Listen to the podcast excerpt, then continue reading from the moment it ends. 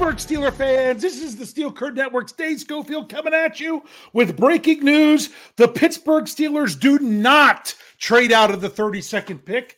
They do not. And instead, they choose Joey Porter Jr., cornerback out of Penn State. Now, to me, there was a lot of speculation. Should the Steelers trade this pick? Should they not? I thought that the only way they should move out of here is two reasons.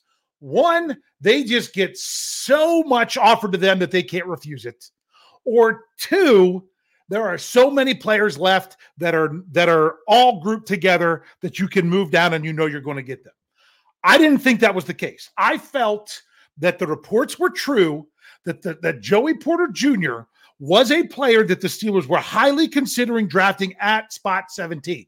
The Steelers did not draft at spot 17. They moved up to spot 14, drafted Broderick Jones, who wouldn't have been there at 17. So they improved that. When you get the option at 32 to get a player that you would have taken if you would have would have just held pat and stayed there, my goodness. You don't pass up on that for another fourth or fifth round pick. You make the selection. And um, as we were talking um, on, on, as a staff on Steel Curtain Network, they're like, well, what if it's not Joey Porter Jr.? I'm like, if it's not Joey Porter Jr., that it's someone that the Steelers liked even better.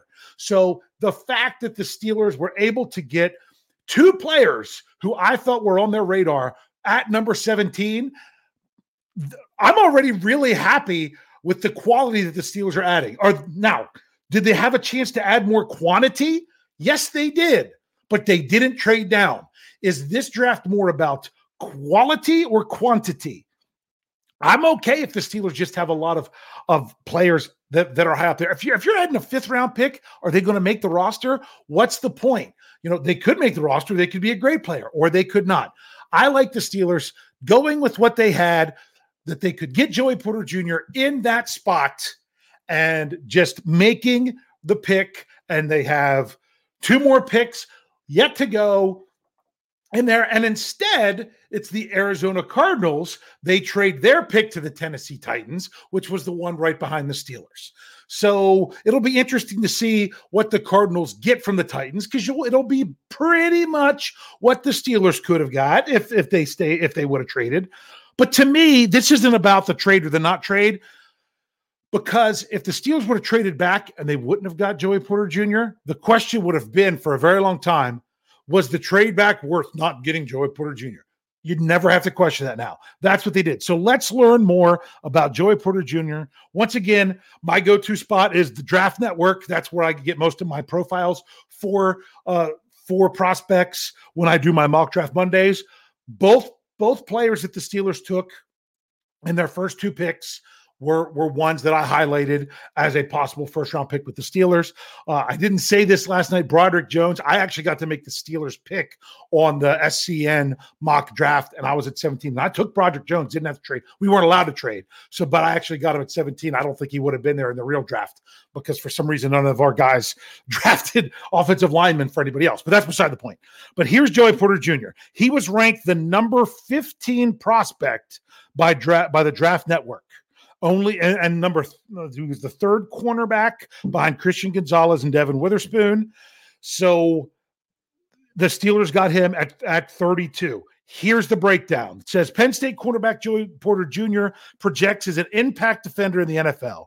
This is a player with surreal length and physicality on the outside. And I thought he took some massive strides in 2022 by becoming a more consistent coverage defender. His leap in play and functional athleticism catapult him into the upper echelon of prospects for the 2023 draft.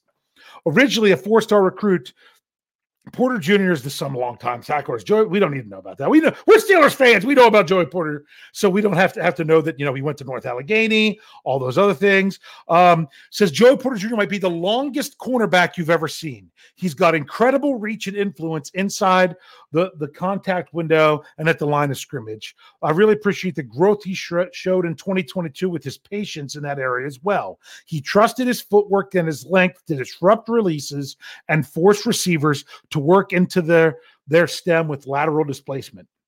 The pop in his hands and press is significant and further helped to bubble landmarks. Joe or Porter Jr. offers effective tackling and a massive tackling, tackling radius at the catch point as well, showing plenty of juice as a striker in run support or when he's recognizing quick quick game of the flats and able to shoot past blockers from or blocks from skill players. Um, had some crazy dominant stretches of tape this season and was rarely tested in coverage after the season opener against Purdue, in which he broke up six passes and nearly jumped an outside route in zone coverage for a near interception. His ability to play around the frame of receivers and extend for the football is pretty rare and offers him plenty of value as a lockdown option or in zone. Vertically, he moves well in transition when he's got hands on receivers, and it's impressive to watch him flip his hips and carry routes. He can go stride for stride and squeeze his man outside the red line. He appeared comfortable in a series of roles too. Penn State bumped bumped their shell at times, and we caught some glimpses of Porter Jr. as a high post safety in deep zones against closed formations if prompted by shifts or motions. And he was capable of handling those assignments and hawking deep in coverage as a back end option. Football intelligence appears to be a strength that could afford him opportunities in multiple systems. Um, that, uh, but then it, there's a lot written about Joey Porter Jr. here. says don't believe that he's necessarily a universal prospect. If you charge him with playing off a fair amount, I think it can pose some problems in mirroring at the top of routes or triggering on quick game. He is a high hipped, leggy player who can have some lag in transitional quickness if he's playing in space. Um, here's the top reasons to buy in for him. It says prototypical length and then some to play press man on the perimeter, excellent ball skills at the catch point, significant growth in press technique and footwork in 2022, height, weight, speed, athlete at a premier position. His top reasons for concern high hipped frame can lead to some tightness in transition. Perimeter block deconstruction and run support can improve. And they say he's a scheme specific talent. Uh, the draft network has him listed as here we go six two or, or six two and a half uh, 193 with an arm length of 34 inches and a hand size of 10 inches. So that's Joey Porter Jr a lot of Steelers fans had looked at him a lot because there was so many people saying, was he going to be the pick? Was he not going to be the pick? I think this is another one that's very polarizing in Steelers Nation. Uh, I thought Kenny Pickett was polarizing last year because being from Pitt, people either loved him or hated him. Joey Porter Jr., being a local kid, people either love him or hate him. Some people will love the pick, some people will hate the pick.